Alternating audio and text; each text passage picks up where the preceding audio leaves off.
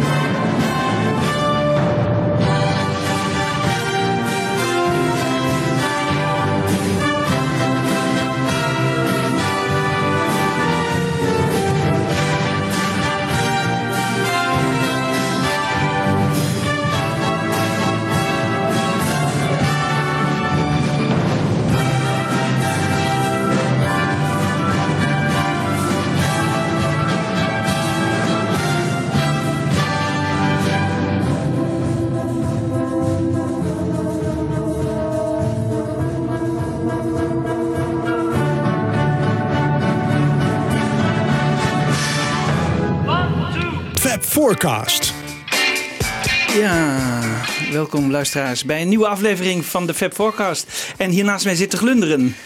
Mantovani. Oh nee, sorry, Michiel. En achter de knoppen zoals altijd. Eh, Wibo. En mijn naam is Jan Kees. Ja, we gaan weer door met eh, de Sgt. Pepper. Nou, trilogie zou ik het niet willen noemen. Het is, eh, Nee, dat duurt nog wel even, het Jan Kees. nog wel even. Ja. Ja. hij gaat maar door. Maar het is wel een... ehm, ja, we zien het nu al langzaam. Hè? We zitten nu... eh, als wij dit opnemen is het zo eind april. En er komt eigenlijk steeds meer binnen over ehm, Pepper. Ja. Nou, daar gaan we zo meteen misschien over hebben. Misschien eerst even ook de, de, de, ja, jouw eigen ontdekkingsreis in dat album, Jan Kees. Want Ja. ik, we hebben, we hebben eind, eind van het jaar hebben we altijd een soort afspraak van wat gaan we, hè, wat is de planning voor komend jaar. Ja. Ik dacht zelf twee à drie Pepper shows. het, ik denk dat we afgaan op de ongeveer, het worden er ongeveer zeven. Hè? Nee, Nou, bedoel, ik vind het helemaal niet erg, maar, nee, maar, nee, maar vertel even. Dat, dat zou ik. Het, het is mij ook opgevallen, eh, Michiel, eh, als je erin duikt, hè, dat er zo ontzettend veel van is. En ik denk dat er meer van is dan de dubbele witte, eh, wat, wat er twee LP's zijn. Er zijn hier ten eerste meer interviews over gehouden. Het, het album is natuurlijk eh, legendarisch. Daarom is er eh, regelmatig teruggeblikt hè, naar 30 jaar, naar 25 jaar, naar 20 jaar. Ja. Eh, voor, eh, tien jaar geleden nog 40 jaar. En dan zijn er nieuwe interviews gemaakt. De, de- dus er is heel veel. We zien nu ook weer dat die box, hè, we hadden het er net nog even over. Jij zei ook, het is natuurlijk wel het meest legendarische om daar zo groot mee uit te pakken. Is dat, is dat album wel heel geschikt voor. En Ja. en, ja het, het blijkt gewoon dat er heel veel leuk materiaal te vinden is. En er is veel over gezegd. Er zijn boeken zelfs over geschreven. Dat is eigenlijk, zover ik weet, bij geen enkele andere LP van de Beatles gebeurd. Dat er echt boeken over, alleen over dat ene album zijn geschreven. En Eh, de nummers zijn natuurlijk ook heel erg gelaagd. Hè? Wat Ja. dat betreft heb je natuurlijk eh, een trompetje hier, dat kun je apart laten horen. Bij Ja. een White Album, dat is toch wel meer back to basic. Waarbij je gewoon denkt van ja, oké, eh, de gitaar, drums en bas. En dan heb je het in feite wel. Maar dit is zit zo gelaagd in elkaar. ja. Dus ja. En heel veel verschillende soorten muziek. Wat je ziet, hè, dat hele Indiaanse. Van, wat, wat, en, en dat grote orkest van The Day in the Life. Dus al die verschillende, eh, de 20s met When I'm 64. We hebben zoveel verschillende dingen. Dat komt natuurlijk op die dubbele witte LP ook terug. Maar hierbij was het het allereerste keer. En ja, is dat toch wel, eh, heeft dat grote indruk gemaakt. Want ehm, nog even voor, voor het beeld van de luisteraar. Wat jij allemaal laat horen, eh, ook komende show weer. Dat is niet echt niet allemaal rockband. Maar allemaal veel meer dan dat. Ja, want dat denken sommige mensen wel. Maar het, is inderdaad eh, veel meer dan dat. Ehm, eh, je hebt eh, eh, 5.1 mixen. Er- zijn natuurlijk bootlegs. We hebben rockband. Maar ook op die. We hebben bijvoorbeeld van Sgt. Pepper hebben we ook nog een keer de, de, van bepaalde nummers. De losse tracks. Hè, zoals ze op de, op de, op de meersporenmachines stonden.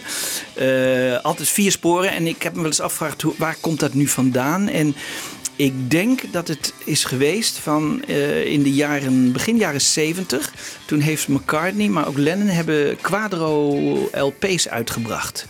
En eh, op dat moment eh, stond Sgt. Pepper ook op uitkomen in Quadro. Die is op het laatste moment eh, teruggetrokken. Maar er zijn mensen die hebben daar eh, destijds een exemplaar van gekregen. uh, platenmaatschappij of zo.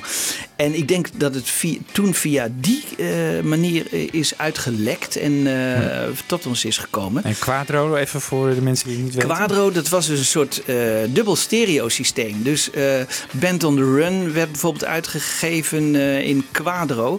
En dan kon je eigenlijk een beetje zoals je nu 5.1 hebt. Quadrophenia toch eigenlijk ook? Kon je, ja, ja, en dan kon je dus met vier speakers kon je dat eh, beluisteren. En dat, Hm. dat- ik denk dat er een soort eh, dubbel naaldensysteem of zo op zat. Ik weet niet precies hoe het Ja, werkte, ja. Maar, eh, het heeft niet lang geduurd. Het heeft een paar jaar geduurd.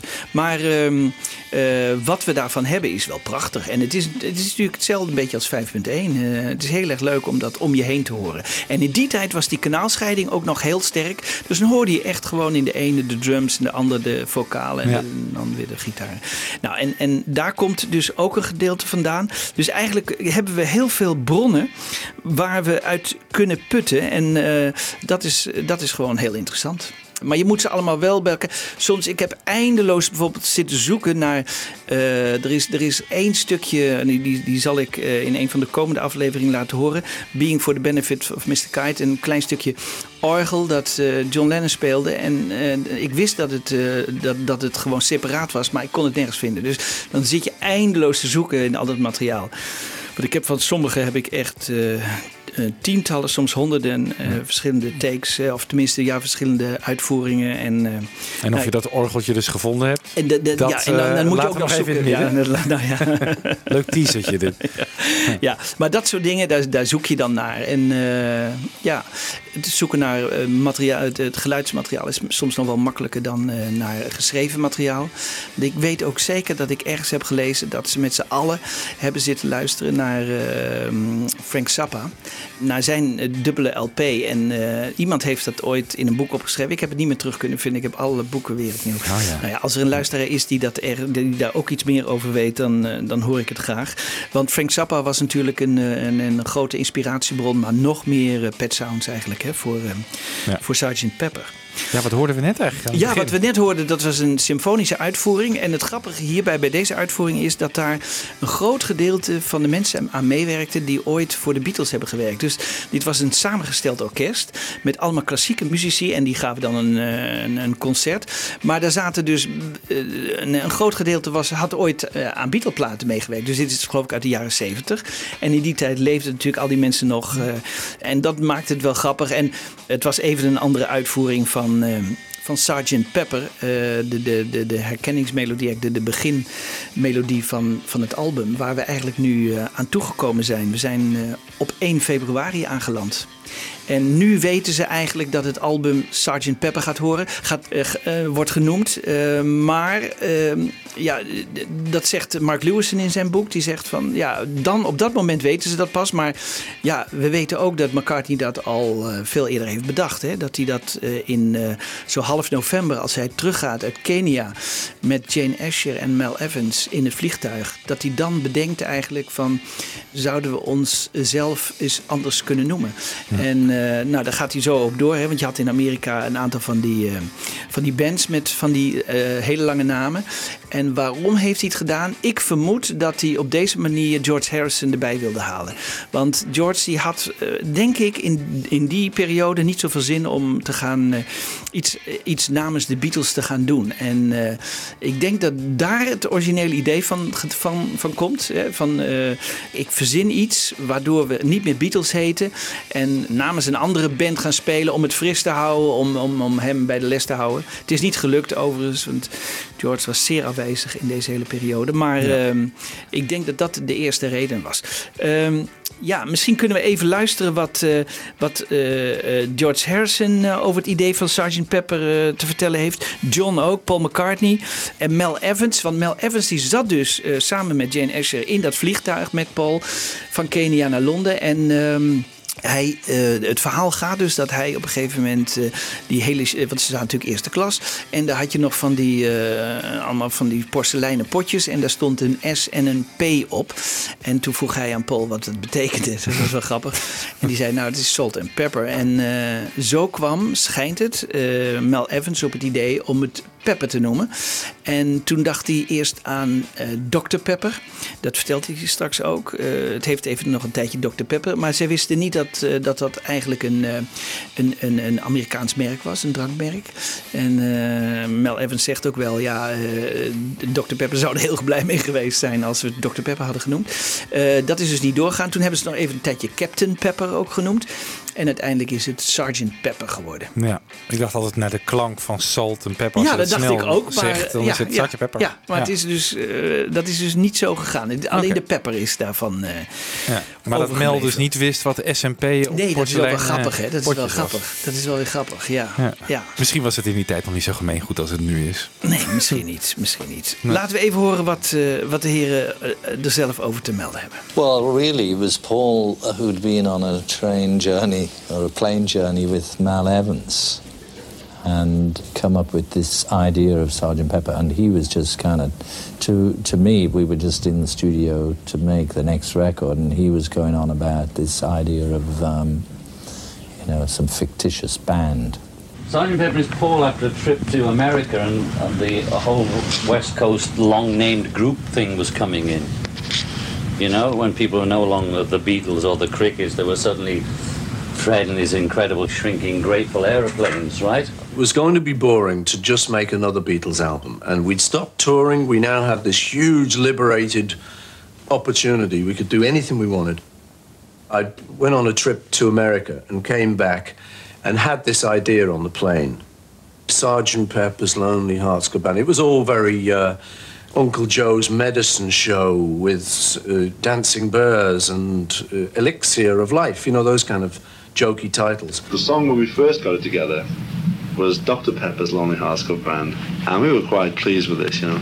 And then we found out that Dr. Pepper was a trade name in uh, for a well-known drink in America, so we thought, well, we can't use that because they'll sue the backsides off us, you know, for using their name.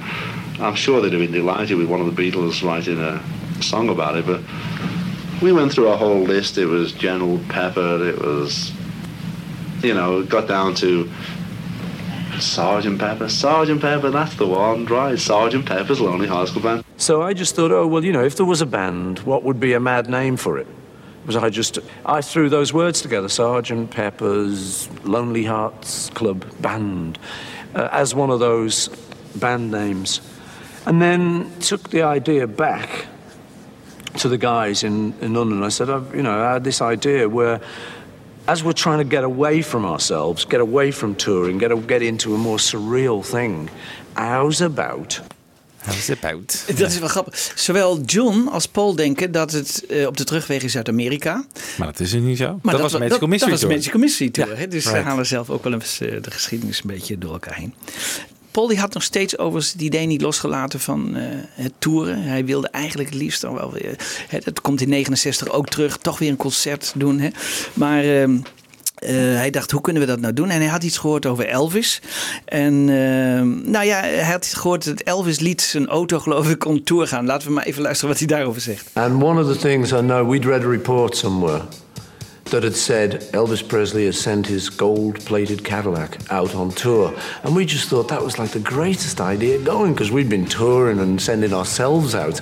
We thought, that's a really good idea. You stay at home and send your car. And true enough, uh, it did go on tour and people had come and he'd pay money and just wander around it like it was an exhibit at Madame Tussauds or something, you know. And he didn't have to be there. So at the time in the 60s when we were thinking of doing Sergeant Pepper, which is when we didn't want to tour, that idea suddenly sounded very nifty, you know. So we said, well, we, can't, we haven't got gold-plated Cadillacs. We, we don't do that stuff.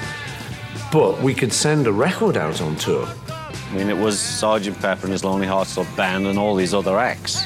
And it was going to all run, you know, like the rock opera. And uh, we got as far as uh, Sergeant Pepper and then Billy Shears.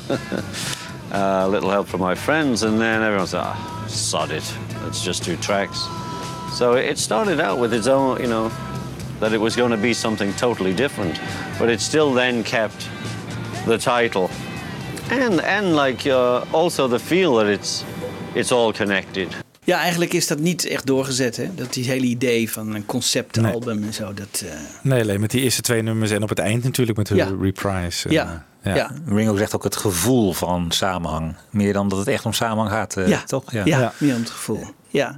Het gekke is, als ze dus ehm eh, Sgt. Pepper opnemen, dan laten ze het een hele lange ou- outro eh, geven. Dus ze weten al dat er dan toch nog een nummer, terwijl ze het nummer nog niet hebben, hè?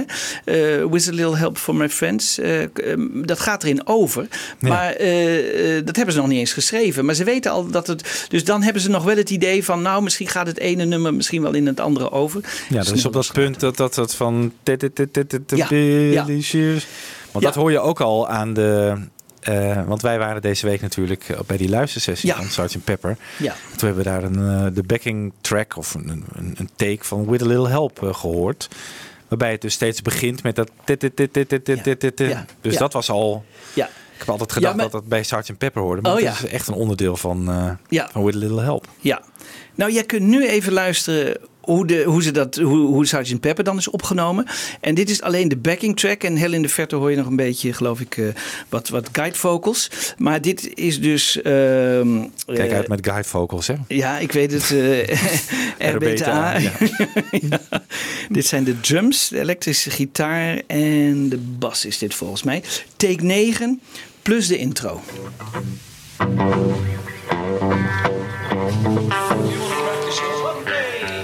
I think it'll probably be another day singing it. Yeah, I understand it. Yeah, and what you can do with the bits where you can't get it because you haven't got enough breath. Just stop. Just take over. yeah. One, two, three, four.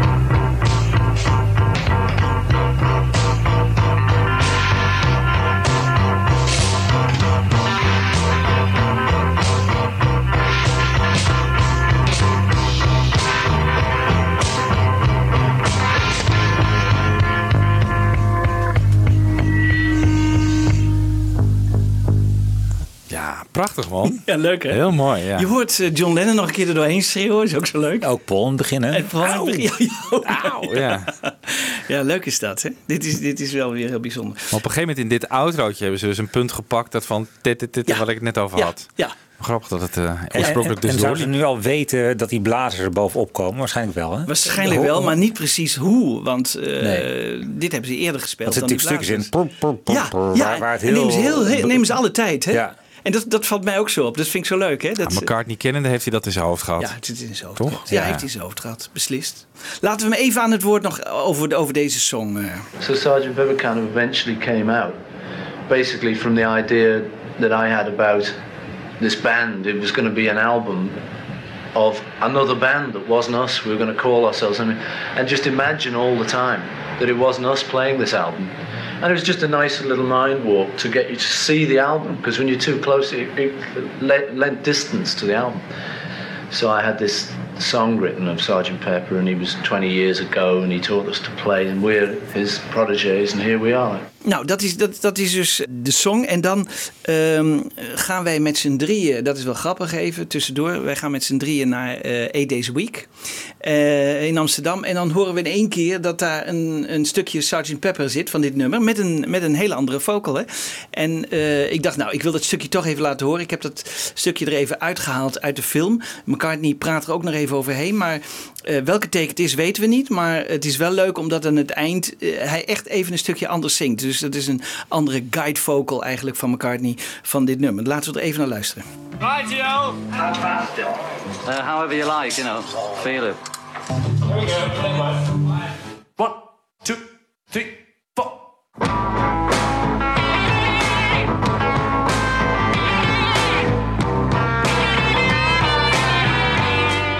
I just said to everyone, we're not the Beatles. It was to liberate us. We're going to think of a new name for ourselves. We're going to think of a new way of being, a new way of recording, a new everything, just to be fresh. So may I introduce to you the active number all these years, Sergeant Pepper's Lonely Hearts Club Band. Ja. Ja, alleen dat laatste stukje, dat is anders. Dus dan heeft hij dat waarschijnlijk later gedacht van... nou, dat laatste wat ik inzong, dat was niet zo eh, heel erg goed. Ja. Dus prik ik dat nog even in. Ja, ja. Nou, zo is het gegaan, denk ik. Zo is het gegaan. Ja. En, en, en niet gebruikt. Maar wel heel, heel, heel erg leuk. Hey, en als je nou even, want ik, dat- dit, dit, dit intro is, is heel mooi om het zo te horen. En zo'n beetje in een soort groove zitten ze. Zijn lekker een beetje ja, losjes aan het spelen, zeg maar. Iets, normaal een sound die je niet echt met eh, Pepper verder associeert, eh, hoe ze hier klinken. Ehm, maar als je deze versie van Sgt. Pepper vergelijkt met, met de Reprise, hè? Ja. Wel, welke vind jij dan beter? Nou, ik, ik geef persoonlijk de voorkeur aan, aan de reprise. Dat is meer een rockband, hè? Dus dan, dan, dan, dan spelen ze met z'n vieren. Spelen ze het eigenlijk live. Daar is niks ingezongen. Dat is dus in één keer moest Ja. dat goed. En dan vind ik ze eigenlijk op hun best. Dus eh, ja, dat, dat, dat, en dat geeft ook meer een beetje een rockachtig eh, Ja. idee. Maar ik weet niet wat, jou, eh, wat jullie eh, mening is. Ik heb, ik heb een heel duidelijke voorkeur. Maar, Ja, eh, vertel Nou, even, Michiel. Ik vind namelijk eh, van alle albums die je van de Beatles dan kent, vind ik het eerste nummer staat altijd als een huis. Hè? Dus Ja. Drive My Car, Help, eh Back in the USSR, Taxman, Come Together. En dan vind ik Sgt. Pepper het, het wat logge ritme en dat wat, iele gitaartje van George Harrison. Ik vind het niet een geweldige intro nummer. Ik vind het een beetje Hmm. atypisch of zo. Het, komt bij mij echt op gang. Ja, ik bedoel, dat gaat heel snel goed hoor. Als elkaar die gaat zingen Ja. en de, de plaatsen komen erbij, dan zit je erin.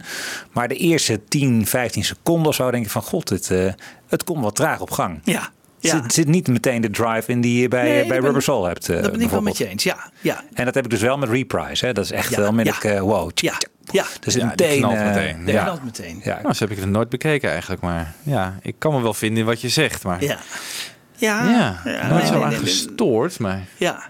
maar het begint ook een beetje wat Ja, losjes. Weet je, met het publiek in het begin. Met publiek en zo. Hè? Ja, dit- Ze moeten even opstarten. Ja, het ze is een moeten live concert. Ja. Ja. Ja, misschien is het ook wel bewust gedaan dat je inderdaad warm moet draaien, zeg maar, als, als band. Ja, Ja.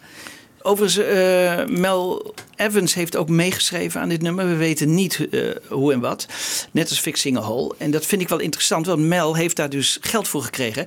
En naar mijn weten is, is hij de enige die ooit met de Beatles heeft meegeschreven die geld daarvoor heeft gekregen. Maar hij mocht geen credits krijgen. Dat wilde McCartney niet, want eh, eerst had hij, was ook beloofd dat hij credits zou krijgen. Dus zijn inbreng is behoorlijk groot geweest, maar we weten niet wat. Dat is een van de mysteries van, eh, van dit album. Hè. Eh, wat, wat heeft Mel bijgedragen aan Fixing a Hole en Sgt. Pepper? Ja. Eh, dat weten we dus niet. En Neil Aspinall kwam met het idee van de reprise. Ja, van de reprise en ook, ook ik geloof ook iets van het begin. Eh, George Martin zegt daar iets over. Misschien kunnen we even, even luisteren. you know, he had this song, Sergeant Pepper's Lonely Hearts Club Band, and he, he, he was kind of identifying it with the band, the Beatles themselves. And the, the, I think we recorded the song first, and then the idea came to make it into a, an idea for the, for the album, which was also triggered by Neil, Neil Aspinall, who said at that time, Why don't we have Sergeant Pepper as the comper? You know, he comes on at the beginning of the show, introduces the band. Ja. ja, daar heb je hem al. Ja, Dus, eh, en, en heeft later ook gezegd waarom laten we hem niet afsluiten. Maar dit is dus iets wat, eh, waar, waar hij dus mee schijnt gekomen te zijn. Het nummer wat we net hebben gehoord hè, van de Beatles, die backing track, eh, dat wordt allemaal eh, naar spoor 1 gezet. Dat, dat stond op vier sporen en dat is, wordt allemaal naar spoor 1 gebracht. Hè, dus die Mhm. backing track, onthoud even.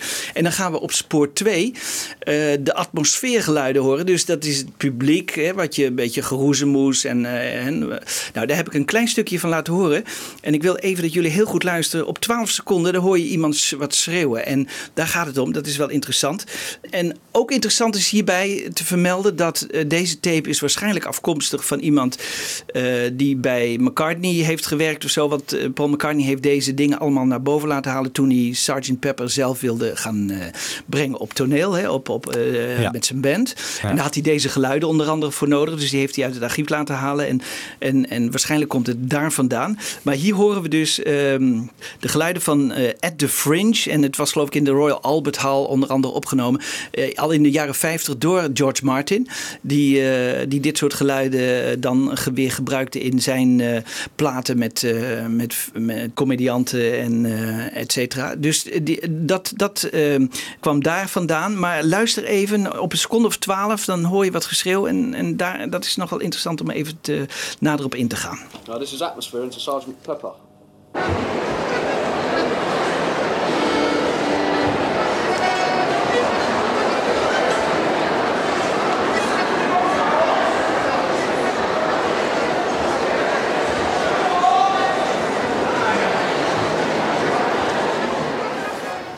Bedoel je die? Oi. Ja, ja, ja. En daarvoor zit nog iemand. Hè. 50 jaar geleden, toen die plaat uitkwam, toen zeiden heel veel mensen in Duitsland: ja, maar hier wordt iets Duits gezegd. Eh zie die hose aus. Oh. Eh, in, het, in, het, in het Engels zou het zijn eh, down with pants. Dus trek de broek naar beneden. Nou ja, ik heb altijd gedacht, ja, maar dat, is, dat horen die Duitsers daar gewoon in. Dus dat is, dat is, dat is een beetje een raar verhaal. Maar die, die hebben dat dus heel goed zitten beluisteren. En die hoorden dat, dat, dat Duitse geschreeuw. En daarna hoor je nog iemand schreeuwen wat een beetje op Lennon lijkt. Nou, eh, misschien kunnen we het nog eens een keer iets duidelijker eh, gaan horen eh, in de volgende. Want ik ben, ben dus teruggegaan naar, de, naar die track en heb hem geprobeerd een beetje schoner te maken. Zodat je toch die, die, dat geschreeuw en, en nou, nog een keer kunt laten horen.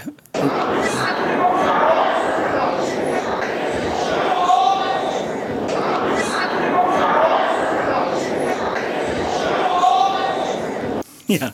Hose aus. Ik wil wel iets aus. Ja, ho- ja zie die sorry. hoze aus. Ja, dat, eh, die Duitse eh, fanclubleden die, die hebben dat eh, bestudeerd. Nou, ik dacht, ja, maar dat is natuurlijk onzin. Hè? Dat, dat, Ja. dat kan iedereen erin in vinden. Maar wat verbaasde mij, hè, toen ik eh eh, Beatle Book Monthly zag... waarin al die prachtige foto's staan uit de Beatle-tijd van Sgt. Pepper... dan zie je dus John Lennon met een button op... en daar staat op Down with Pants. Nou ja, dit is dus... Hè, dit is- zie je die hoze aus eigenlijk. Ah. Hè? Dat, het, het is heel duidelijk leesbaar. Het is echt. eh, dus ik, ik geef ze een beetje het voordeel van de twijfel nu. Want ik, het zou me niet verbazen als Len heeft gezegd... laten we even een geintje doen. Ik ga achter in de studio staan en ik Ja, schreeuw ja. wat of zo, weet Ja. je wel. Zie die hoze aus. Zie die hoze aus, ja. Ja, het, het, het, het, het, het zou kunnen. Iets wat ze uit hun Hamburg-tijd nog kenden. Dus. Ja, ja, ja, ja, Ja, goed. Nou, dus, dus eh, dat hebben we gehad. En dan hebben we eh, track 3, hè, want ze hebben altijd vier tracks weer te, te, te vergeven. En daarop eh, staat de gitaar. En Paul McCartney doet hier de, de solo-gitaar. En dat doet hij met verven. Maar ik denk dat Richard Lush, degene die de tapes moest bedienen, een klein foutje heeft gemaakt. Want op het eind wordt hij gewoon keihard weggehaald. En komen de Franse horns erin, de French horns. Dus hij heeft eigenlijk McCartney te lang laten doorlopen op dat ene spoor. Hè. Ze eh, McCartney moest dat de spoor dus delen met, met het arrangement van de, de Franse horns. En ja, eh, eh, dat, dat kwam op een gegeven moment niet goed uit. Dus je moet er even op letten. Nu, eerst hoor je de gitaar van McCartney. En daarna hoor je een hele lelijke overgang naar het brassband orkest.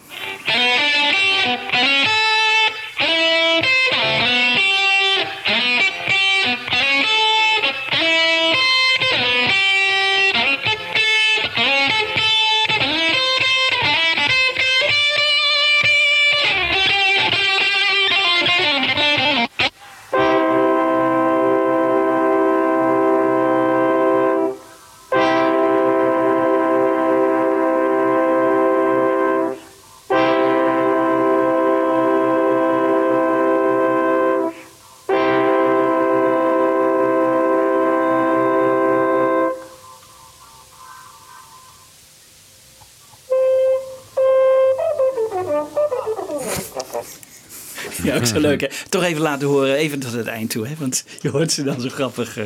Maar het is dus McCartney die je daar op gitaar hoort Ja. eh, in het eerste nummer. Ja, dat, is, dat had natuurlijk eh, Harrison moeten zijn. Hè? Ja. Maar dat is eh, McCartney weer. Die- Ja, die- ik, ik zei net ook George, maar het is dus eh, Paul. Ja, het is vol. Ja, het is. eh, maar eh, toch niet slecht. Ik bedoel, Nee, nee. nee, nee, nee, nee. nee. Nee, wel een hele andere stijl dan George. Ja, ik wel denk een dat George het eh, op een andere manier had gedaan. Ja, maar, maar nee. ik denk dat McCartney het zo in zijn hoofd had. Zo wilde hij het hebben natuurlijk. Hè? Ja.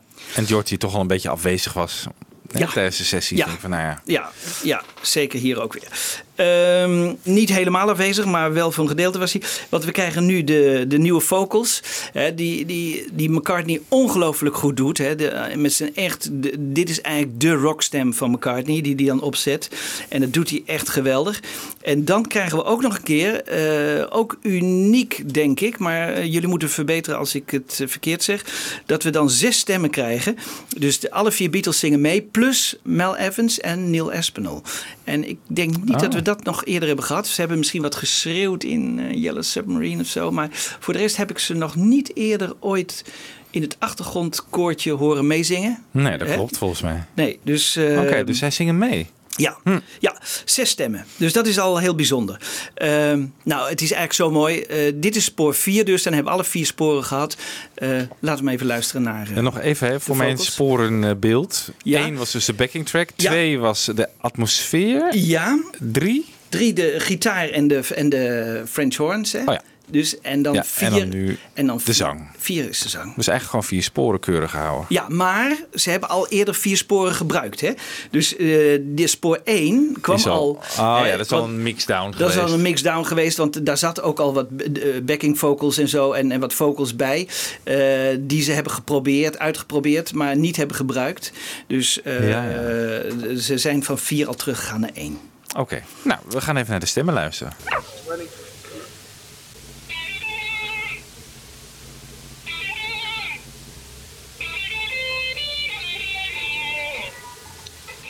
Was 20 years ago today when Sergeant Pepper taught the band to play. They've been going in and out of style, but they're guaranteed to raise a smile. So may I introduce to you the active number all these years, Sergeant Pepper's Lonely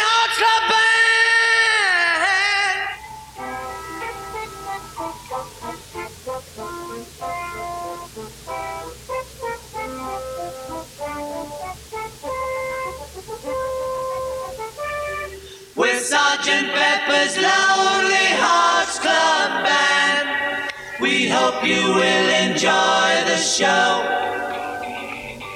Sergeant Pepper's Lonely Hearts Club Band, sit back and let the evening go. Sergeant Pepper's lonely, Sergeant Pepper's lonely, Sergeant Pepper's lonely Hearts Club Band. It's wonderful to be here. It's certainly a thrill. You're such a lovely audience. We'd like to take you home with us. We'd love to take you home. I don't really want to stop the show, but I thought you might like to know that the singer's gonna sing a song, and he wants you all to sing along. So let me introduce to you the one and only Billy Shears and Sergeant Pepper's Lonely Hearts Club Band. Yeah. Ja, geweldige Ja. stem, hè? Ja, ongelooflijk. Je hoort er in dat koortje net wel een bepaalde lage eh, toon. Ja? Die zou best wel eens van Mel of Neil Oh, eh, ja. kunnen zijn. Dat ik Ja. denk, die kan ik niet, kon ik, normaal kun je ze wel een beetje thuis brengen. Wie Ja. John, Paul en George is. Maar Ja. dat hoor Ja. ik hier niet echt. Ik hoorde John er wel bovenuit, maar, Ja. eh, Ja. maar voor de rest kon ik het ook niet eh, verder thuisbrengen. Maar heel mooi om zo schoon te horen. Hè? Ik bedoel, Ja. zit dit ook in de box, zoiets dergelijks? Heb je het al bekeken of niet? Eh, nou, het zou dus misschien op de 5.1 moeten staan. Als hij het goed gemixt heeft, dan zouden we dit los eh, moeten kunnen Ja. horen. En dat is nog maar de vraag natuurlijk. Of En dat is maar eh, helemaal de vraag. gedaan heeft. Dat heeft gedaan. Want op OnePlus heeft hij dat een beetje Ja, nagelaten. heeft hij een beetje nagelaten. Dat is erg jammer. Goed, eh, jongens, dit was 1 februari en de dagen daarna. En dan gaan we naar 8 februari. Inmiddels heeft McCartney eh, Lennon weer aan de jas getrokken en gezegd: van, nou, dit- dit- Kom op, schrijven. Ja, schrijven. Ja. Ook wat doen, want eh, het vorige nummer is van mij. Nu ben jij weer aan de beurt. En ehm, nou, eh, Lennon had wel iets. Hij was al een tijdje bezig met eh, iets wat eh, eh, Good Morning, Good Morning zou, zou zijn. En ehm, nou, laten we eh, George Martin er even over aan het woord. Good morning, good morning. The best to you each morning. Sunshine breakfast, Kellogg's cornflakes, crisp and full of sun. Well, Good Morning, of course, was inspired by a commercial, you know, a breakfast commercial. And uh, I suppose that triggered something in John, which made him write the song. And again, he drew his inspiration from very mundane, ordinary things like Time for Tea and Meet the Wife. Meet the Wife was a television serial.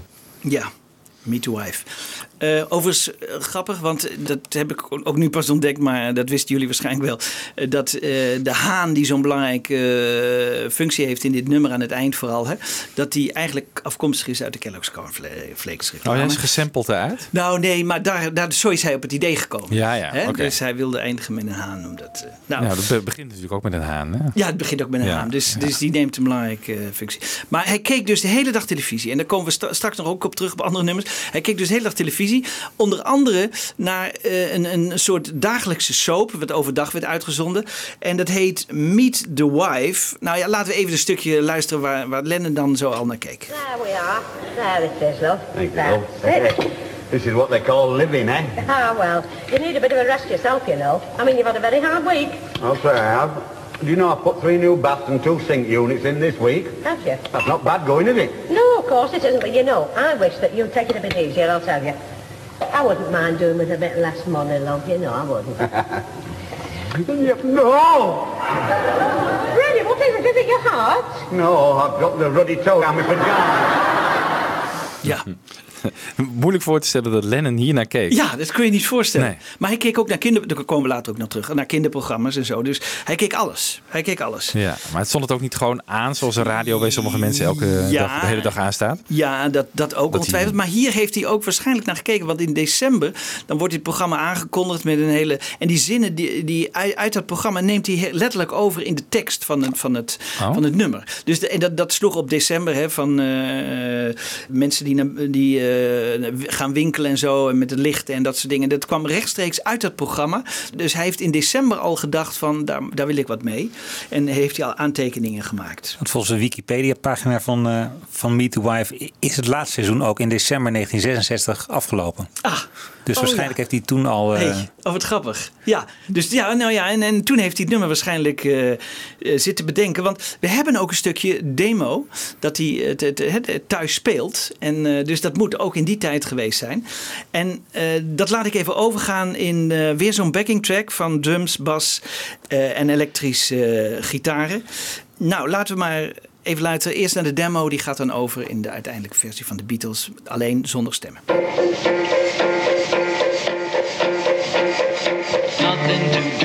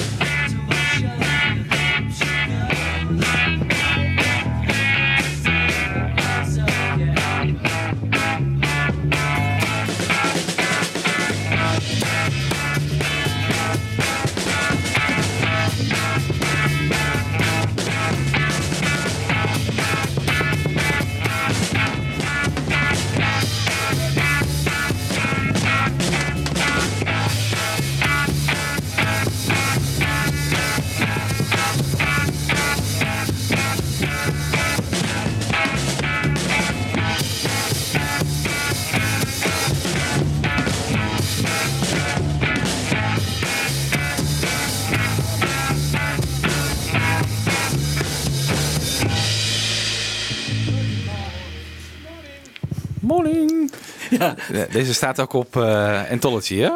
Eh, ja, maar niet in, in exact dezezelfde versie volgens mij. Want eh, daar hebben ze wel een zang weer bij gebracht. Hè? Maar dit is dus, je hoort hier in de Dat verte klopt. nog de, de originele guide vocals van John. eh, hè? dus eh, ook voor RBTA. Ja. Hè, dit zijn de originele guide vocals die je in de verte hoort. Maar wel een fijne versie, want op, eh, dit is wel de, gewoon de backing track ook die gebruikt is, hè? Toch? Volgens mij wel. Ja, Volgens mij daar hebben ze allemaal van die toeters overheen gegooid. Ja, Ik vind ja, dit, is- nu is het veel meer een rocksong, hè? Ja, veel meer Precies. rocksong. Ja. Veel meer een rocksong. Heel lekker. Ja, dat is Het album wordt steeds beter zo. eh. Ja, tenminste als je een beetje uitkleedt. Dat, ja, dat is wel waar. Ja, ja. John heeft dit overigens altijd een, een throwaway nummer ge- Ja. genoemd. Hè? Een, een weggooi nummer. Ja. Ehm, A en- piece of garbage. ja, nou laten we hem even over aan het woord. It's fun, the kind of the sound effects and the. By the way, it was from a, Ke- a Kellogg's commercial because I always had the TV on, on very low in the background when I was writing. You know, at the same time I wrote Mr. Kite and Lucy in the Sky with Diamonds and Day in the Life. So if you line them up against those three, Good Morning doesn't really stand up. So that's why I, I don't have much of a feeling about it. You know. It kind of indicates the suburbanality of his songs and the very Englishness of the whole thing. Ja. John zei ook altijd: Ik kan alleen nummers schrijven die over mezelf gaan. Hè? Hij vond dus niks zoals McCartney, die schrijft over een meter mate of zo. Weet je wel, dat, dat Nee. vond hij helemaal niks. Nee. Nee, dus hij kon alleen schrijven over, over zijn eigen situatie en wat hij zelf las. En wat hij, eh, dus dat is, dat is wel grappig. Ehm, ja, hij heeft dus die nummer nooit, eh, no- nooit iets gevonden eigenlijk. eh. Hij schrijft dus Mr. Kite hoger aan dan eh, Good Morning, Good ja, Morning. Ja, dat is leuk. Dat is Ja. wel weer grappig. Nou, laten we even naar take 8 luisteren. De basisversie van waaruit die verder ging werken. En de guide vocal is van, van John.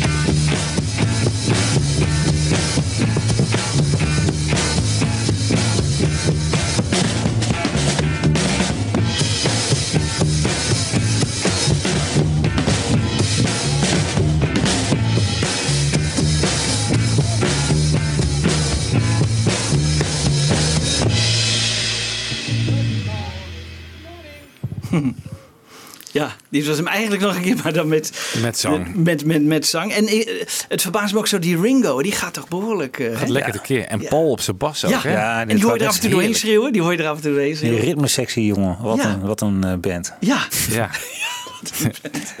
Lekker beentje hoor. Lekker Ja. beentje, goede Ja. ritmesectie. Ja. Ook Ja. samen, ze zwepen elkaar helemaal op en Ja. elkaar niet plakt het helemaal dicht hè, met Bas. hè. Ja, ja. En eh, George Martin schrijft er een heel leuk arrangement bij hè, voor Sounds Incorporated. Dat was een groep die, eh, geloof ik, uit 61 of zo, die ze al heel lang kenden. Eh, Ik, ik geloof zelfs uit Liverpool, ik weet het niet zeker. Maar ze hebben ze in, of in Hamburg ontmoet. En later Ja. hebben ze natuurlijk samen gespeeld in, op de Amerikaanse tournees. Ja, Met- voorprogramma. Voorprogramma. Hè. Maar het gekke hierbij is dus dat ze niet precies weten wie hierop mee hebben gespeeld.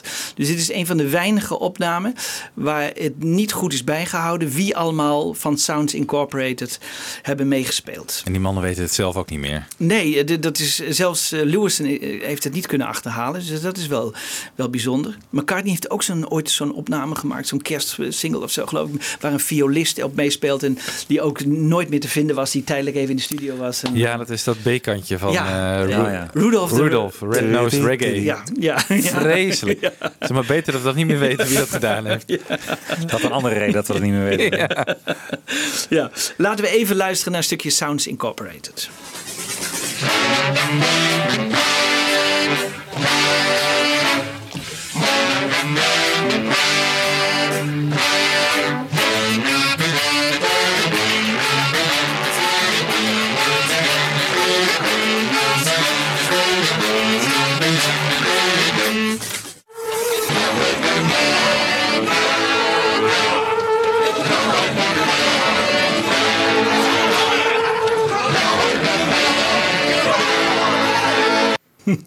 Ja, is, ik heb er even twee stukjes achter elkaar gezet. Maar eh, die jongens gaan ook behoorlijk tekeer. En, en Jeff Emmerich weer die, met die microfoons ook heel dicht op die blaasinstrumenten zet. Hè? Maar dit is heel leuk eh, dat je het nu allemaal geïsoleerd, de, zeg maar de rockversie laat horen en Ja. de blaas die laten we bovenop komen. Ja, ja. Als ik nou kijk naar de tracklist van die komende Pepperbox, Ja. niet om daar meteen te gaan afzeiken of zo, maar ze benaderen het toch vrij traditioneel. Hè? Dus we hebben van Good Morning krijgen we take 1 en take 8. Take 8 Ja. die we net hebben gehoord. Ja. Waarschijnlijk Ja. is dat Die hadden we al op Anthology. Die hadden we Ja. Eigenlijk al. Ja, die hadden we al. Die Eh, hadden we al. en dus terwijl je ook had kunnen zeggen van nou dit in bijvoorbeeld dat hele bruidbaasarrangement Ja. eh, laat maar horen Ja. eh, de 2,5 minuut lang. Hè? Dat, Ja. dat Ja, doen ze niet. doen ze niet. Het moeten allemaal complete nummers Ja. zijn. Althans Ja, en, zoveel en, mogelijk. en George Martin was nog gekker. Die vond eigenlijk dat je een, een, een, zo'n één track niet helemaal los kon laten horen. Dus die maakte dan ook nog een, een- verschillende tracks, voegde die bij elkaar om er nog iets... Een, Ja, op Anthology. eh, ja. eh, Outfakes. Outfakes noemde eh, onze Universal man dat. En dat is natuurlijk ook zo. En dat,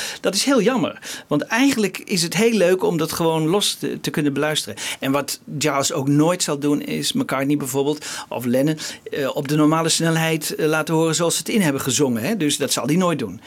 Eh, ten eerste is het ook heel moeilijk, omdat die, al die sporen zijn natuurlijk op de goede snelheid gelijk gelegd. Maar hij zou een oud spoor kunnen gebruiken. En, en, maar dat zal hij ook nooit, dat zal hij niet zo snel doen. Eh, de- de- misschien vindt hij dat ook een, te veel een inkijkje in het werk van de producer. Of ik weet niet. eh, Ik zelf heb daar nooit zo heel erg veel moeite met die outfakes gehad. Omdat ik het gewoon...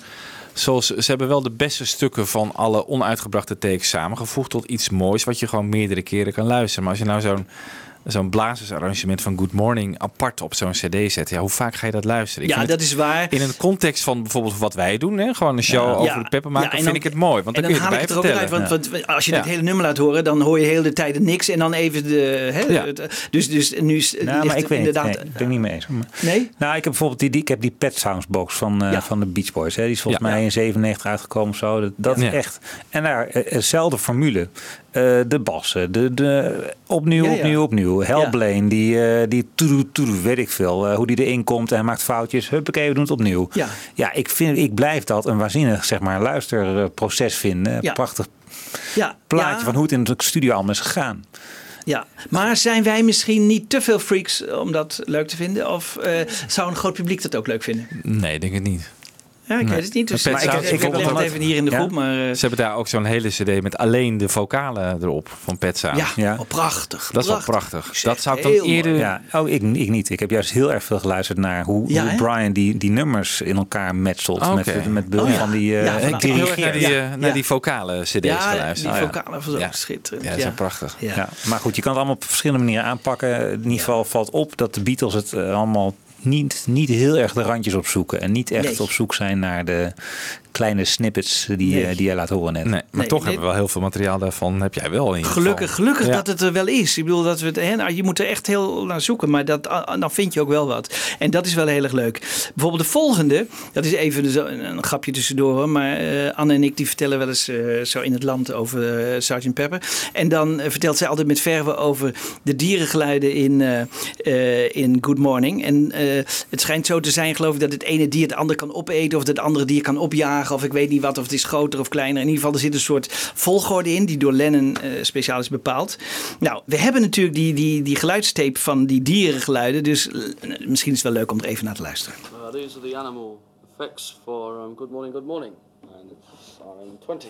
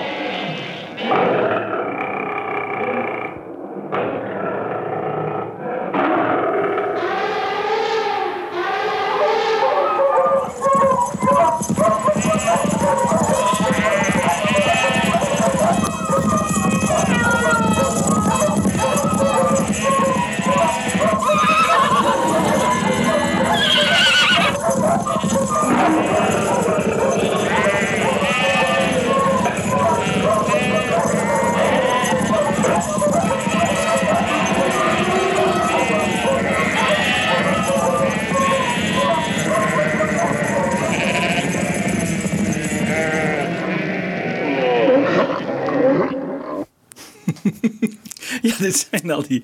Ik ben wel benieuwd naar de theorie van het opeten. Want je hoort ook paarden en die eten alleen maar gras. Ja. Ja. Dus eh, volgens mij gaat dat ook niet helemaal op. Dat Maar gaat dit, niet is- helemaal dit is toch echt rechtstreeks uit Pet Sounds eh, Ja. gejat Ja. eigenlijk, het Ja. idee. Ja, dat Ja. denk ik wel. Hè? Ja, dan gebeurt dat ook. Ja. Tenminste, daar hoor je ook dierengeluiden, pet sounds. Ja, ja, natuurlijk. ja, ja, ja, ja. Ja. Ja, dat is natuurlijk. Dan zou het misschien wel van elkaar niet kunnen komen. Dat was natuurlijk een grote liefhebber van eh, Pet Sounds. Ja. Maar ik weet dat John ook mee geweest is naar de mm, luistersessie van Pet Sounds in Londen. Hè? Die Oh ja, dat. Beach Dat. Bruce Ja. Johnson. Die is, Ja, ja, ja, in het hotel. Ja. Ja. ja. dat is waar. Dat is waar. Dus het zou eh, heel goed kunnen. Maar ik vind het wel leuk ja, dat, er zo, dat er op deze manier ook weer een link in zit.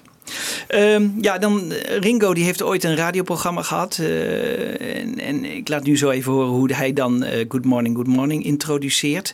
En vervolgens horen we een versie waarin de gitaar een heel belangrijke rol speelt. Want hierbij heeft dus George Harrison geprobeerd een solo te spelen. Dat is mislukt.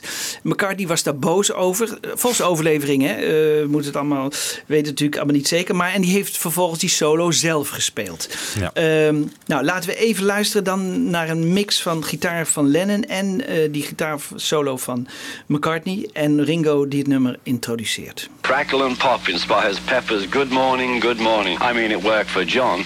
He was sitting at his piano trying to come up with a song. Well, he had the telly on sort of low, and a commercial came on selling some cereal. That was enough to set him off on Good Morning, Good Morning. Good morning, good morning, good morning,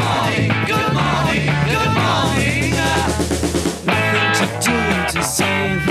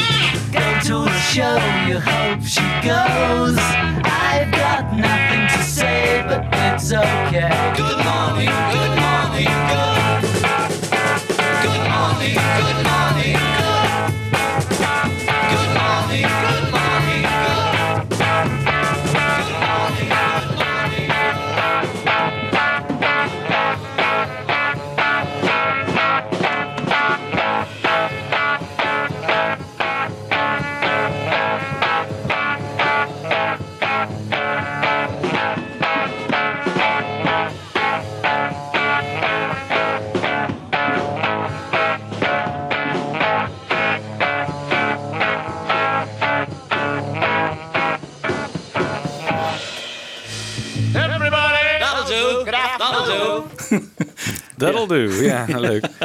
Ja, het wordt bijna een soort hard... eh, En ik vind het wel leuk wat jij ook zei. Het wordt bijna een soort hard rock nummer, weet je wel. Ja. Als je die McCartney... hè, Dat is on, nou, laat nog even... Wat de volgende... Even nog één keer die, die solo van McCartney. Want het is echt ongelooflijk.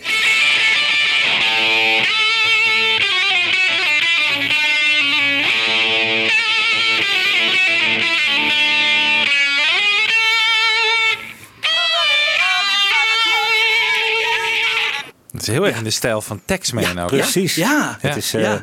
Van daarvan zeggen ze dat het een beetje Indische invloeden heeft. Nou, dit is nou echt het bewijs eh, van die Indische invloeden. Ja. Veel meer dan Texman misschien wel. Ja.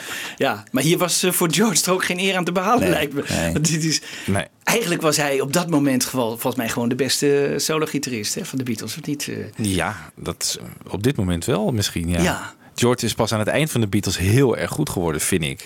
Ja, muzikaal, hè, eh, qua volledige nummers, maar ook eh, Nee, qua gewoon qua gitaar, eh, solo, gewoon qua ook, solo's. Qua ja. solo's ook wel, ja. Ja. Ja, hij was wel briljant in het uitdenken van, van riffjes en zo. En Oh, ja. helemaal kenmerken en dingen. Maar daar deed hij altijd heel lang over. Ja. En ik heb het idee dat aan het eind van de Beatles dat hij wat, dat het wat gemakkelijker kwam. Oh, ja. En dat hij echt, want op, op, op zijn gitaarwerk op Abbey Road is natuurlijk ook echt subliem. Ja. Al die likjes en die solo op Ja. something. Het lijkt hem allemaal heel veel makkelijker te, te komen Heel dan vloeiend. daarvoor. Ja. Ja. Ja. McCartney heeft echt iets heel fels hè, zijn gitaar. Ja. Zijn- Ja. zijn- Hij valt echt aan. En, eh, Ja, ja, hij valt tegelijk echt aan. Dit ook echt, het blijft, de melodie blijft ook heel duidelijk aanwezig. Ja. Maar het is enorm eh, agressief. Ja, het lijkt ook zwaar overstuurd bijna, hè? Dit, dit, dit signaal wat, Ja. weet je, wat we horen eigenlijk. En heb je John Slag erbij, die gewoon echt ja, ramt op dat ja. ding. Ja, ja, ja. George wordt helemaal weggespeeld. Ja, Ja. dat is echt... eh, Het is ja. gewoon te, te hard voor George om op te spelen, denk ik. Heeft hij überhaupt hier een rol op, op dit nummer? Nou, ik geloof het niet. Nee, Nee, nee, nee, nee, want hier is hij nog echt, eh, nog echt van Misschien slag. dat hij een schaap nadoet, maar verder eh, nee. nee. nee, ik geloof dat hij straks bij Fixing a Hole weer terugkomt. Maar nee, dit, dit, hier is hij nog wat op de achtergrond. En dan de eerste helft. John gaat dan uiteindelijk zijn vocals inzingen. En ik wil even de eerste helft laten horen, want hij wil altijd die stem wat anders. Nu heeft hij een soort bedacht dat hij als het ware in een soort doos of zo eh, zingt. En het, het klinkt weer anders. En ehm, ja, eh, laten we even luisteren naar het eerste gedeelte van dit nummer waarin John eh, uiteindelijk zijn definitieve vocalen zingt. Going to work, don't wanna go, feeling low down. Heading for home, you start to roam, then you're in town. Everybody knows there's nothing doing, everything is closed, it's like a ruin. Everyone you see is half asleep, and you're on your own, you're in the street.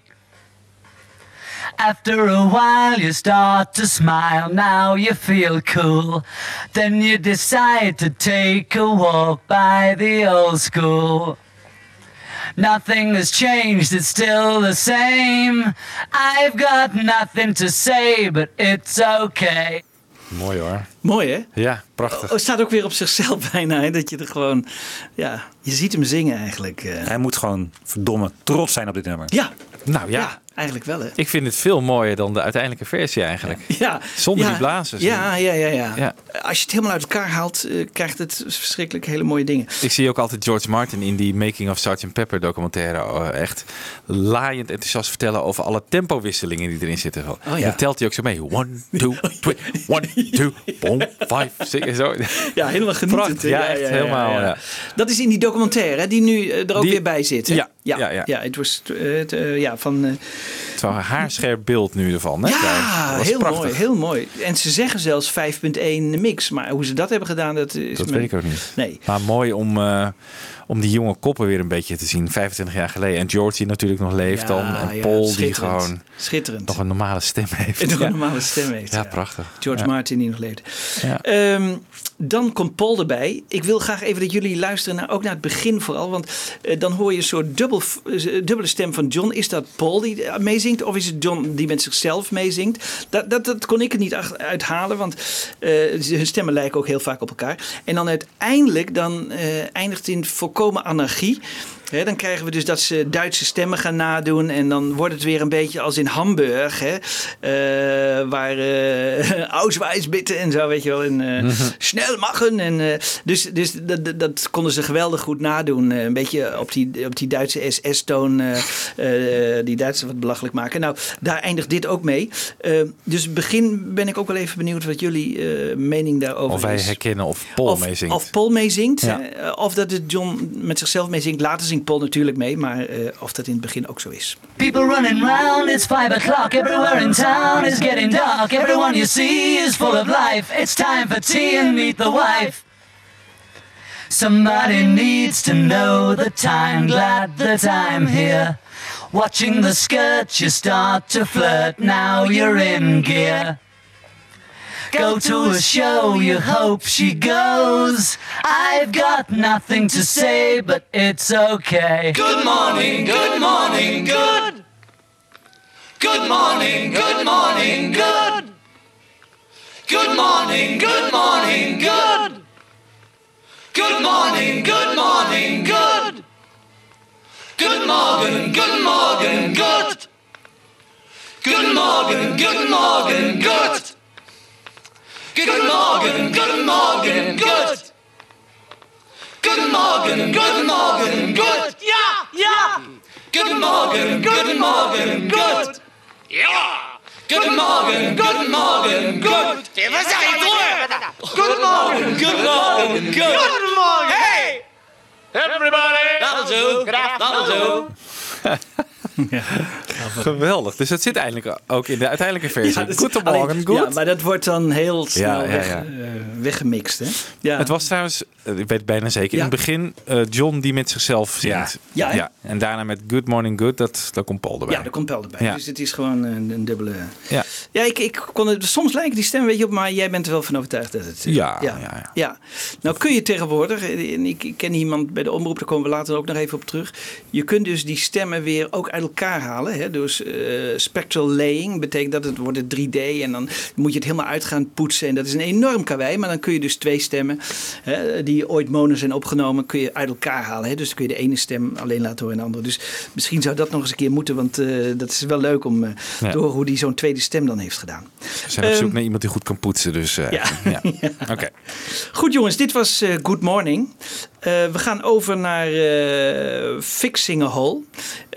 De Beatles hadden weer eh, Abbey Road Studio 2 eh, hadden ze gehuurd, maar die bleek vol te zijn. En, eh, want eh, inmiddels eh, had IMI er geen rekening mee gehouden dat die LP-opnamen zo lang zouden duren. We zijn inmiddels half februari en ze hadden, normaal deden ze hooguit een maand of zo over een opname. En nu waren ze al maanden bezig. Dus, eh, Ja, twee maanden toch, denk ik? ja, Zijn twee, november... ja, we- ik geloof 24 november of zo zijn ze begonnen. Ja, en het is nu... En het is nu half februari zoiets. Dus, Oh ja, dus drie maanden. Bijna drie maanden. Ja, dat is natuurlijk al een behoorlijke tijd. Ja. Ehm, dus ze moeten eh, op dat moment uitwijken naar Regent Sound Studio. Ik geloof in Soho of zo dat Ja. het eh, is. En ehm, daar nemen ze dan de basis op van Fixing a Hole. Maar dat betekent dat Jeff Emmerich niet mee mag. Want die is in dienst van EMI. En Richard Leusje ook niet. George Martin mag wel mee, maar die speelt zelf mee. Ehm, Ja, en eh, als ze dan terugkomen, dan is eh, Jeff Emmerich heel ontevreden. Want die zegt, eh, dat klinkt voor geen meter. En die zegt, ik heb het hele geluid nog een keer op moeten kalefateren... Um, eh, om het nog een beetje toonbaar te laten horen. Nou, ik denk dat dat wel meevalt. Het is natuurlijk wat kinderzinnen onderling onder die, over die... Ja. die- Want wie was de technicus hier nu? nou, dat zou ik even moeten nakijken, maar dat kan ik zo vinden. Dat, als we het nummer hebben gehoord, eh, dan, zal- kom het. ik met het antwoord. Oké. Eh, ehm, Fixing Hole eh, op de nieuwe staat, ehm, op de nieuwe box staat take 1. Dit is eh, take 2.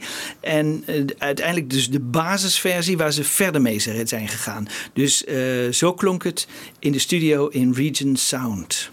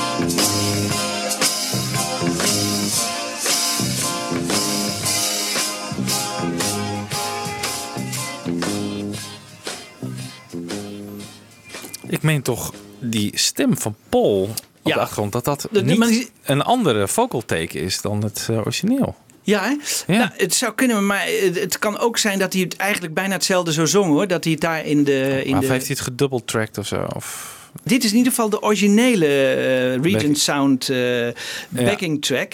En ehm, dit nummer is dus ook meegecomponeerd door Mel Evans. Hè?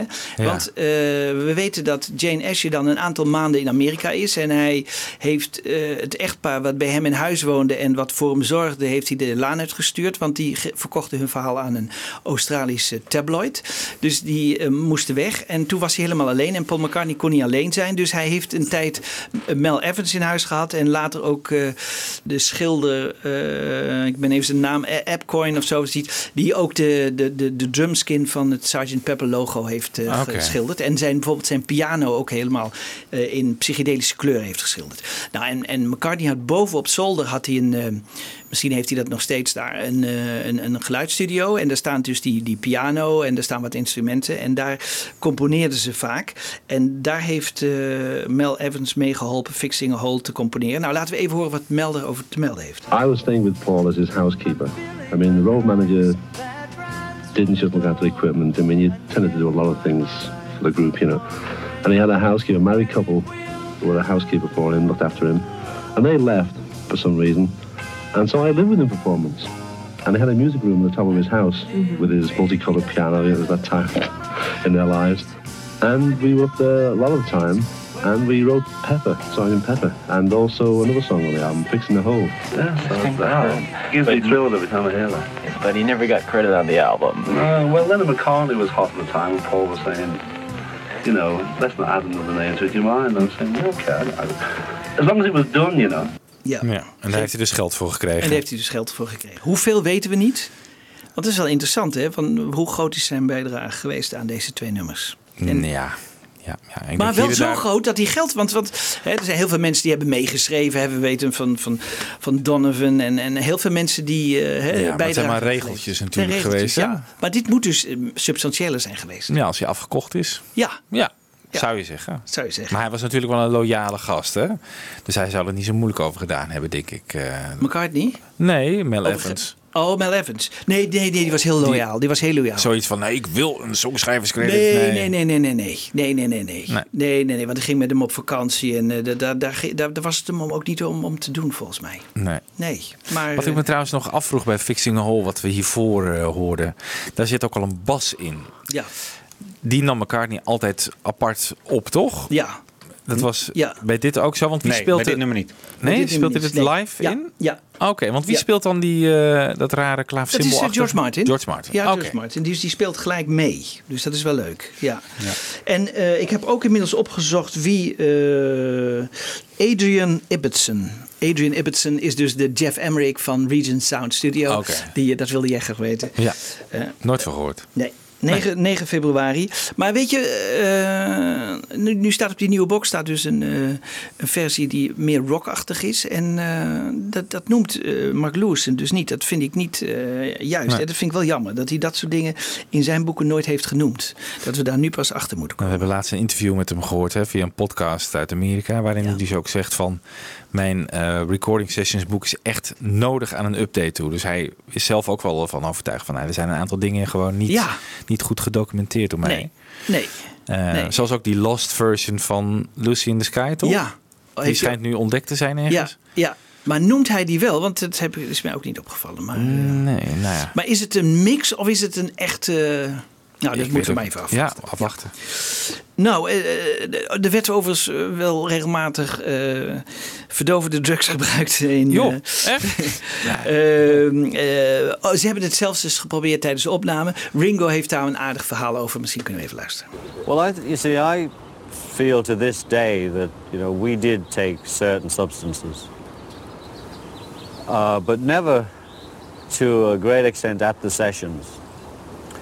At you know, we took a little, but whenever we'd overdid our intake, the music we made was absolutely shit, and we, you know, we'd go home real happy with the tape and we'd play it when we got home and you'd play it the next day and it was just every time we'd come back to record again we'd all look at each other and say well we have to do that again because you know it, it didn't work it didn't work for the for the Beatles uh, to be too deranged when making music So we would have the experiences and then bring that into the music later. They were happily getting stoned occasionally, and I was happily not getting stoned occasionally.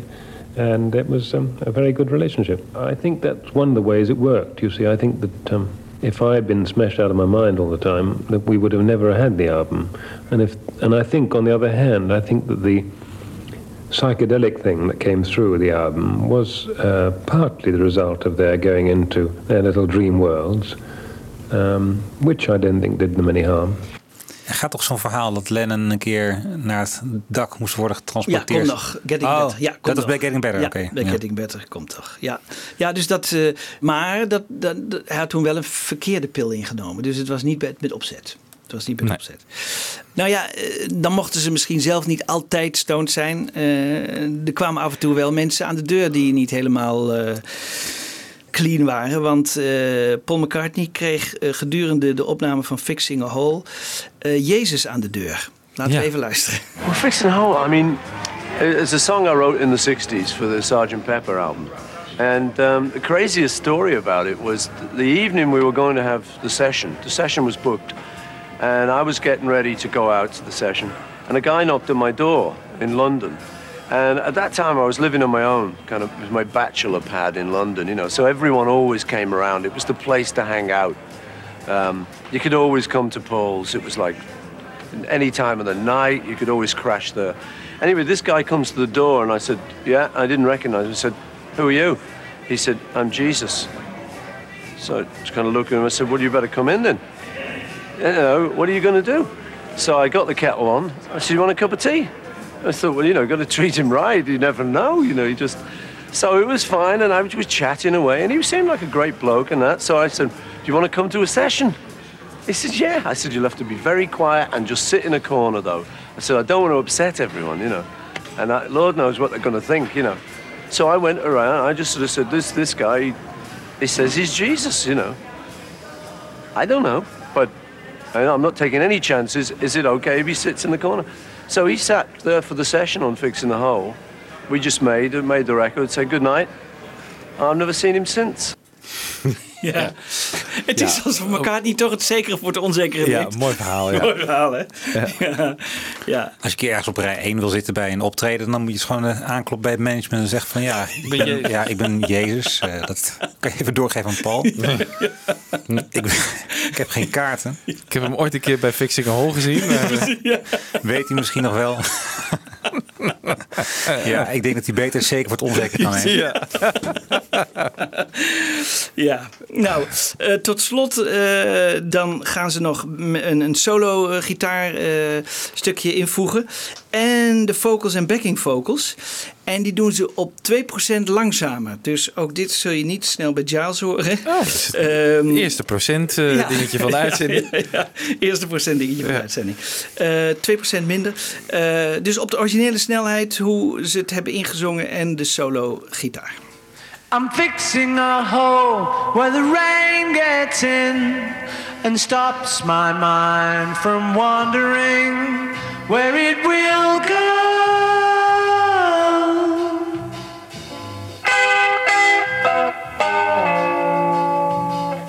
I'm filling the cracks that ran through the door and kept my mind from wandering where it will go.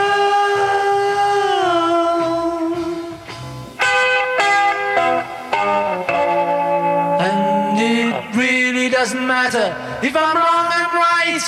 Where I belong, I'm right. Where I belong. See the people standing there who disagree and never win and wonder why they don't get in my door. I'm painting the room in a colorful way.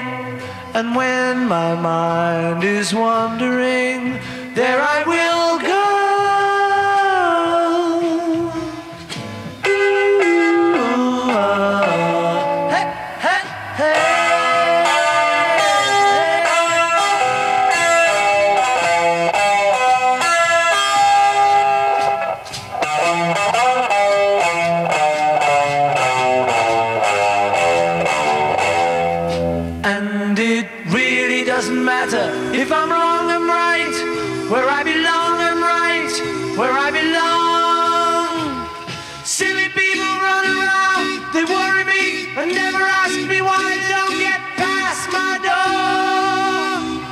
I'm taking the time for a number of things that weren't important yesterday, and I still go.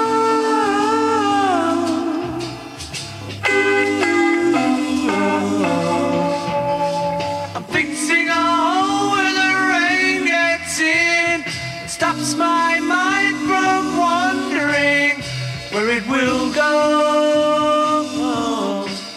Where in.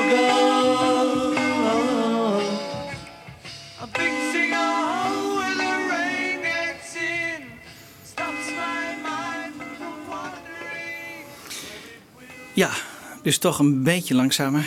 Ja, je hoort het bijna niet, hè? Je hoort het bijna niet, Nee. maar toch wel grappig hè, dat ze daar toch weer, eh, dat ze dat wel belangrijk vonden dat het dan iets langzamer en dat het dan sneller klonk eh, dan de uiteindelijke versie. En George speelt hier wel de gitaar solo? Ja, dat geloof ik wel. Dat geloof ik Een wel. van die double-tracked gitaar speelt hij de hele tijd. Hè? En Dat die nummer helemaal heel voor. Ja, doe, dat likje. Ja, Ja. heel Ja. mooi. Ja, Ja. hij komt weer een beetje bij hoor, want Eh, we gaan zo over naar eh, Only a Northern Song. Dus hij, hij, hij komt weer een beetje bij. Maar ehm, er kan nog vermeld worden dat eh, ze naar Regent Sound Studio moesten omdat eh, Paul haast had en hij wilde niet wachten.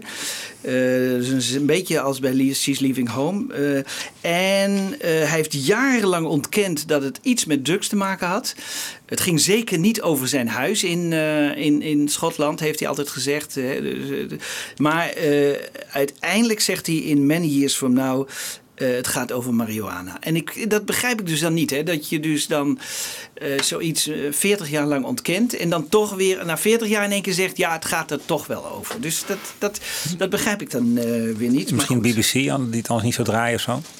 Of zijn marihuana-reputatie in die tijd natuurlijk. Hè? Nou, Met, dat, eh, dat- nee, maar heeft, zo, eh. heeft op die, in die tijd heeft hij op televisie gezegd dat hij drugs gebruikte. Dus, Ja, dat is waar. eh, ehm, maar zegt hij in die tijd ook al dat Fixing a Hole er niet over gaat? ja, in die tijd zegt hij al, Ja, ja. f- al direct eigenlijk tot, tot aan many years from now. Dat het er niet over gaat en dan gaat het uiteindelijk weer wel over. En net zoals met Blackbird, dat dat dan niet over... Ja, eh, ja oké. Maar dat heeft hij dan niet gezegd dat het niet over eh, de Nee, rassen... maar soms ver- verzint hij wel eens wat. Hè? Daar wordt hij van beschuldigd in ieder geval. soms. Beetje geschiedherschrijving. Ja. Hm. Goed, ehm, die jongens, George Ja, die jongens hebben inmiddels eh, George Harrison zover gekregen. Want die moest natuurlijk ook met een nummer komen. En George die had geen inspiratie, had niet zoveel zin. En, eh, maar die, ja, die werd er wel een beetje toegezet. Dus die, die, die moest ook met een nummer komen. En dan komt hij met een nummer en dat is dan Only a Northern Song. En eh, ja, hij vindt de boodschap misschien belangrijker dan eh, de melodie. Dat weet ik niet. Maar laten we George Harrison even aan het woord over Only a Northern Song. When we were younger, uh, they, we were told, you know, well, you've got to have you when you make a record, you have to have your song published. Which, to my mind, that was it. Sort of gets it like copyrighted so that nobody steals it, or so that you get paid if it sells any. And there was this guy, Dick James, who came along and with a form and uh, us to fill in form. I signed these things because they told me that's what you did.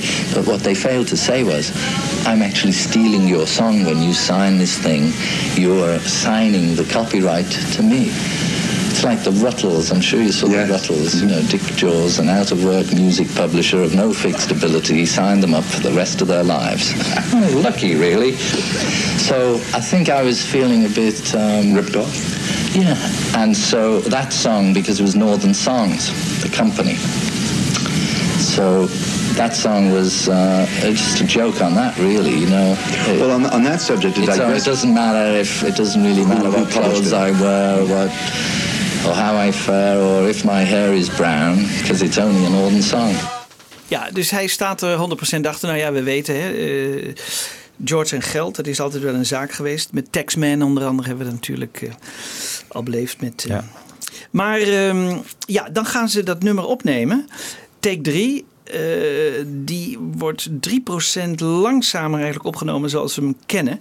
Dus ehm, misschien kunnen we even luisteren naar de basis van Only a Northern Song.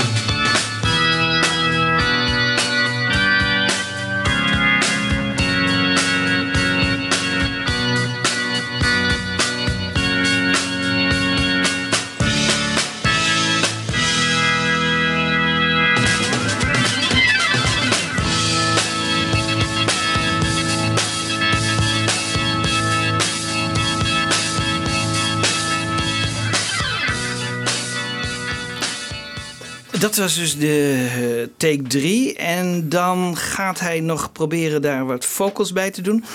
Die worden op een gegeven moment wel afgekeurd. Maar laten we even eh, ook nog wat vocals van, eh, van George erbij horen... Die, die later niet gebruikt zijn.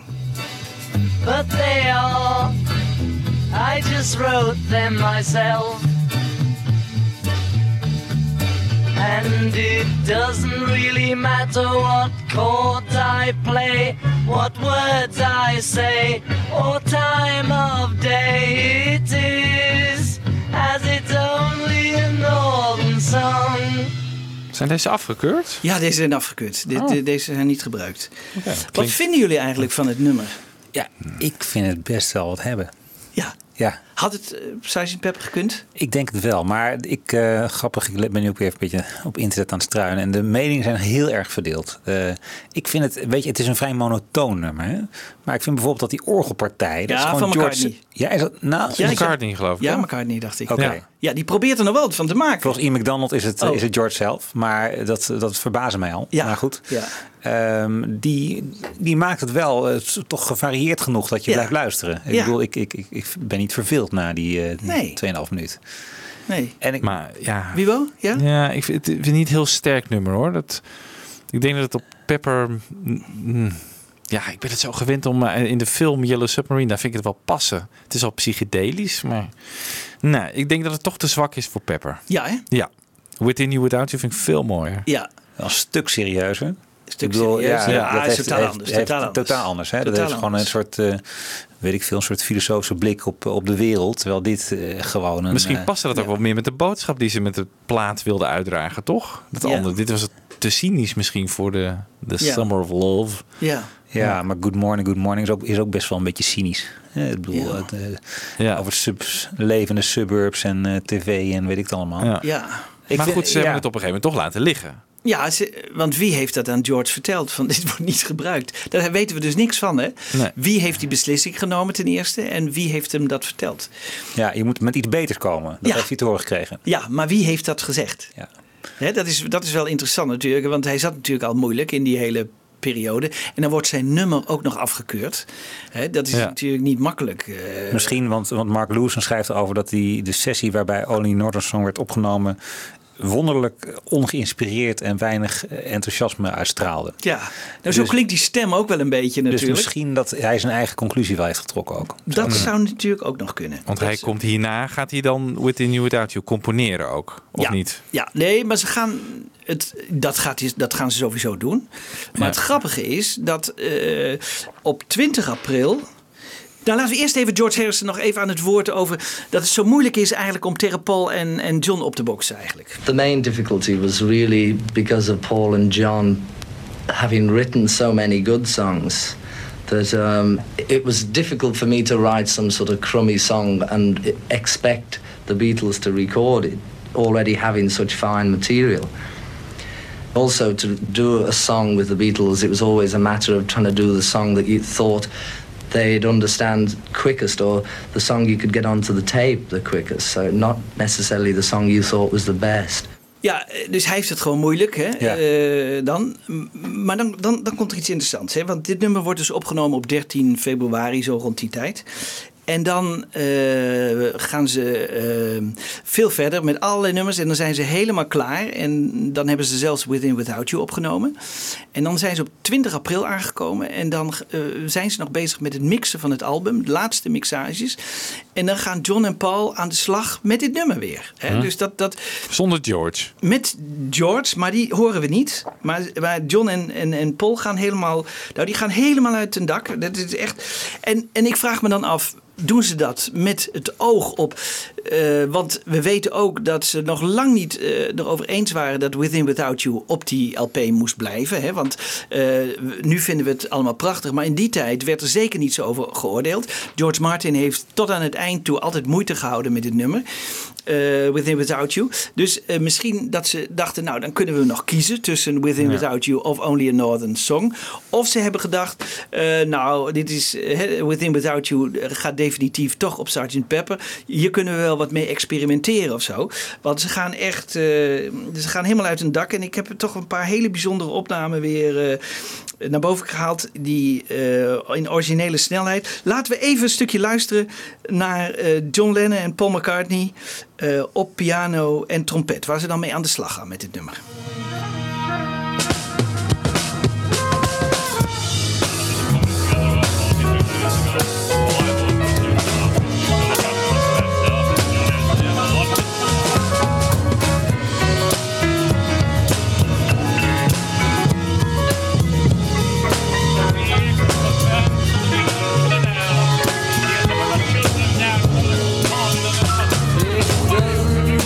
Really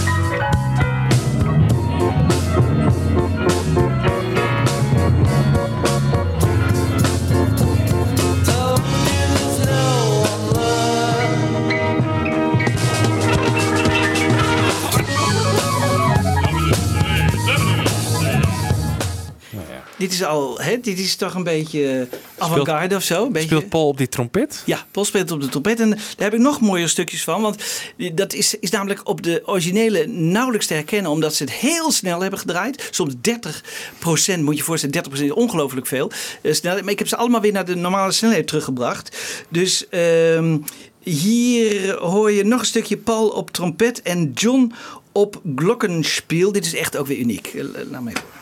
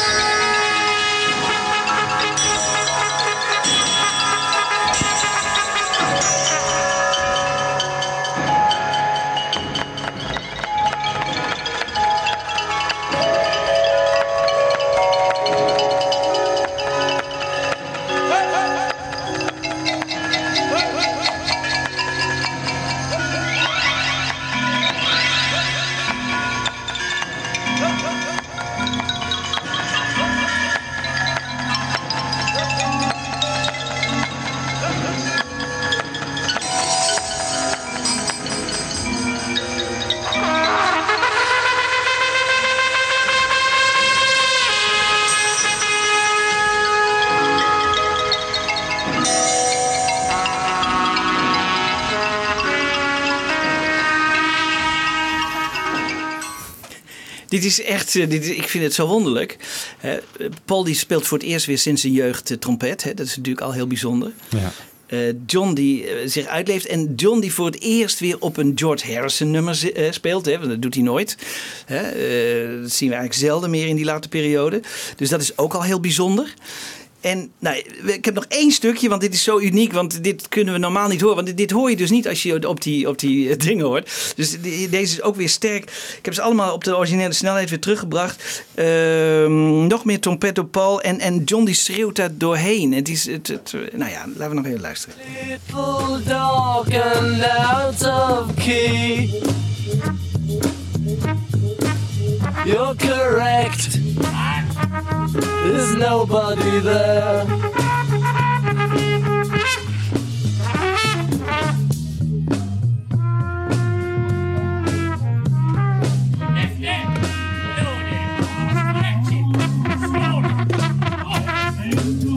And I told you there's no one there.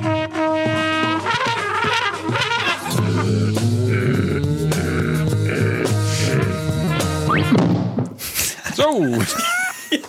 daar viel John van zijn krukje. Ja. Ook weer John Lennon hè, met zo'n rare effectje eindigen. Ja, wat moeten we hiervan vinden, jongens? Nou, ik vind het gewoon heel lekker. Ik vind dit met die bas van elkaar niet erbij. eh, ik bedoel, ik vind het die, ook weer jammer dat het niet op die box staat hoor. Ja, ik, ik wil niet als we nu een, een zijn pisser overkomen, maar dit hoorde bij. Ja, ja dit hoorde bij de Pepper sessies. Ja, ja. Absoluut. Absoluut. En het is ook juist omdat het zo psychedelisch is. Je had er heel mooi weer eh, een paar takes van, van kunnen opnemen. En van Carnival of Light dat dat er niet op staat. Ja, dat begrijp ik. wel. Ik vind het wel jammer, maar het is inderdaad niet onderdeel van de sessies geweest. Nee. Ik Wel- denk wel bijna dat het een beetje naar dit toe gaat. Hè? Carnival of Light, tenminste wat ik van heb gehoord. Een beetje dat, dat, dat, dat hele avant-garde-achtige schreeuwen doorheen. Ja, eh. maar dat is nooit eh, overwogen om op het album te zetten. En Nee, dit is nooit wel over-. Ja, dit wel, Ja, dit wel. Dit is Ja. wel overwogen, ja. Dus dit Ja, is... ze eh, hebben altijd wat te zeiken. Ja, ja, maar ze hebben dus zoveel met die tapes zitten rommelen en met verschillende snelheden dat het, dat het niet meer uit te komen was. Dus er is slechts één keer is er een eh, unieke stereo-opname van, eh, van gemaakt. En eh, die echt eh, heel goed was. En dat was weer de songtrack van eh, Yellow Submarine. Ehm, daarna- Maar die versie die gewoon op de plaat staat uit 68? ja, of die, 69? nee, nee die, die is dus niet zo. eh, nee, de, de, de- de- Is die mono of zo? Of ja, die, die, eh, precies weet ik het niet. Maar ik weet wel dat eh, dit eigenlijk de enige echt goede is. Tenminste, wordt door de kenners gezegd. Maar we, we kunnen hem zo even laten luisteren. Want we, ik heb hem bij de hand. Oh, dus ja. daarmee gaan we afsluiten. Dus luisteraar kunnen het zelf beslissen welke, aan welke ze de voorkeur geven. Maar ze hebben het dus nooit meer zich eraan gewaagd om het eh, nog een keer te remixen. Ehm, nou, en, en eh, daarmee sluiten we dus eigenlijk eh, Only a Northern Song sluit ook deze aflevering af eh, van eh, weer een aantal nummers, eh, vier nummers van eh Sgt. Pepper. Nou, toch weer vier Ja, we weg hebben kunnen toch weer vier weg kunnen strepen. ja. Ja. Kunnen we niet als die box dan uitkomt eh, eind mei, dat, dat de luisteraars jou kunnen, kunnen mailen voor een postorder voor, voor, voor twee of drie cd's met, met de mooiste outtakes. Van al, al- zeg Ja. maar zonder dat gelul van jou erbij, maar gewoon echt nee, alleen maar... ja, ja, ja, ja, ja, ja. ja eh, ik ben daar gaar naartoe bereid, eh, Michiel. Oh, nou, ja, heel aardig. Ja, ja, ja, ik ben gaar naartoe Ik heb er wel 20 euro voor over. hoor. Doe ik gewoon in die box. Die is toch heel groot. Er is wel ruimte voor. Ja, er is nog wel ruimte. Daar is nog wel ruimte. Ja, er is nog wel ruimte. Doen we gewoon als. Ja, en zoals of, elkaar of niet doet. in ja. plaats van die mono, hè, eh, want die heeft, die heeft iedereen toch Ja. al. Dat, dat Ja. is niks unieks. Mm, de rest nee. is uniek, maar de, die mono die, Nou, die ik heb hebben we al. echt weer hele mooie dingen gehoord vandaag. Jij ook, Wibo? Ja, zeker. Oké. Absoluut. Nou, fijn jongens. Eh, we gaan eh, over eh, misschien één of twee afleveringen. Nou, dan horen we weer, eh, gaan we weer verder met eh Sgt. Pepper's Lonely Hearts Club Band. Ik ben benieuwd. Bedankt, Jan Kees.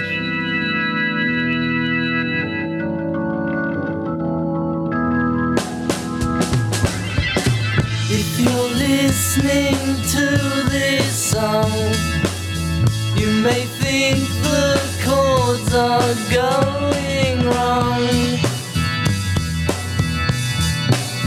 But they're not. He just wrote it like that. When you're listening late at night. You may think the band are not quite right, but they are. They just play it like that. Doesn't really matter what chords I play, what words I say, or time of day it is, as it's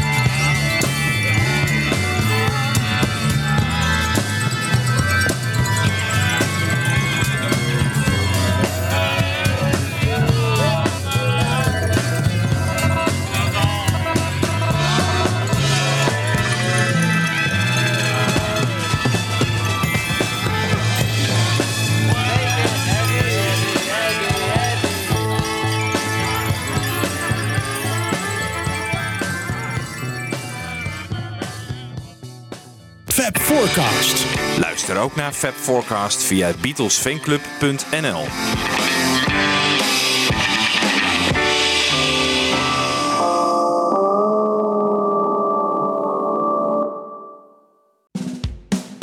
Dit was een podcast van Avro Tros. Wij maken tientallen podcasts per week. Van klassiek tot pop, van actueel tot archief, van reguliere radioshows tot speciaal voor podcast gemaakte programma's. Kijk voor meer podcasts op avrotros.nl.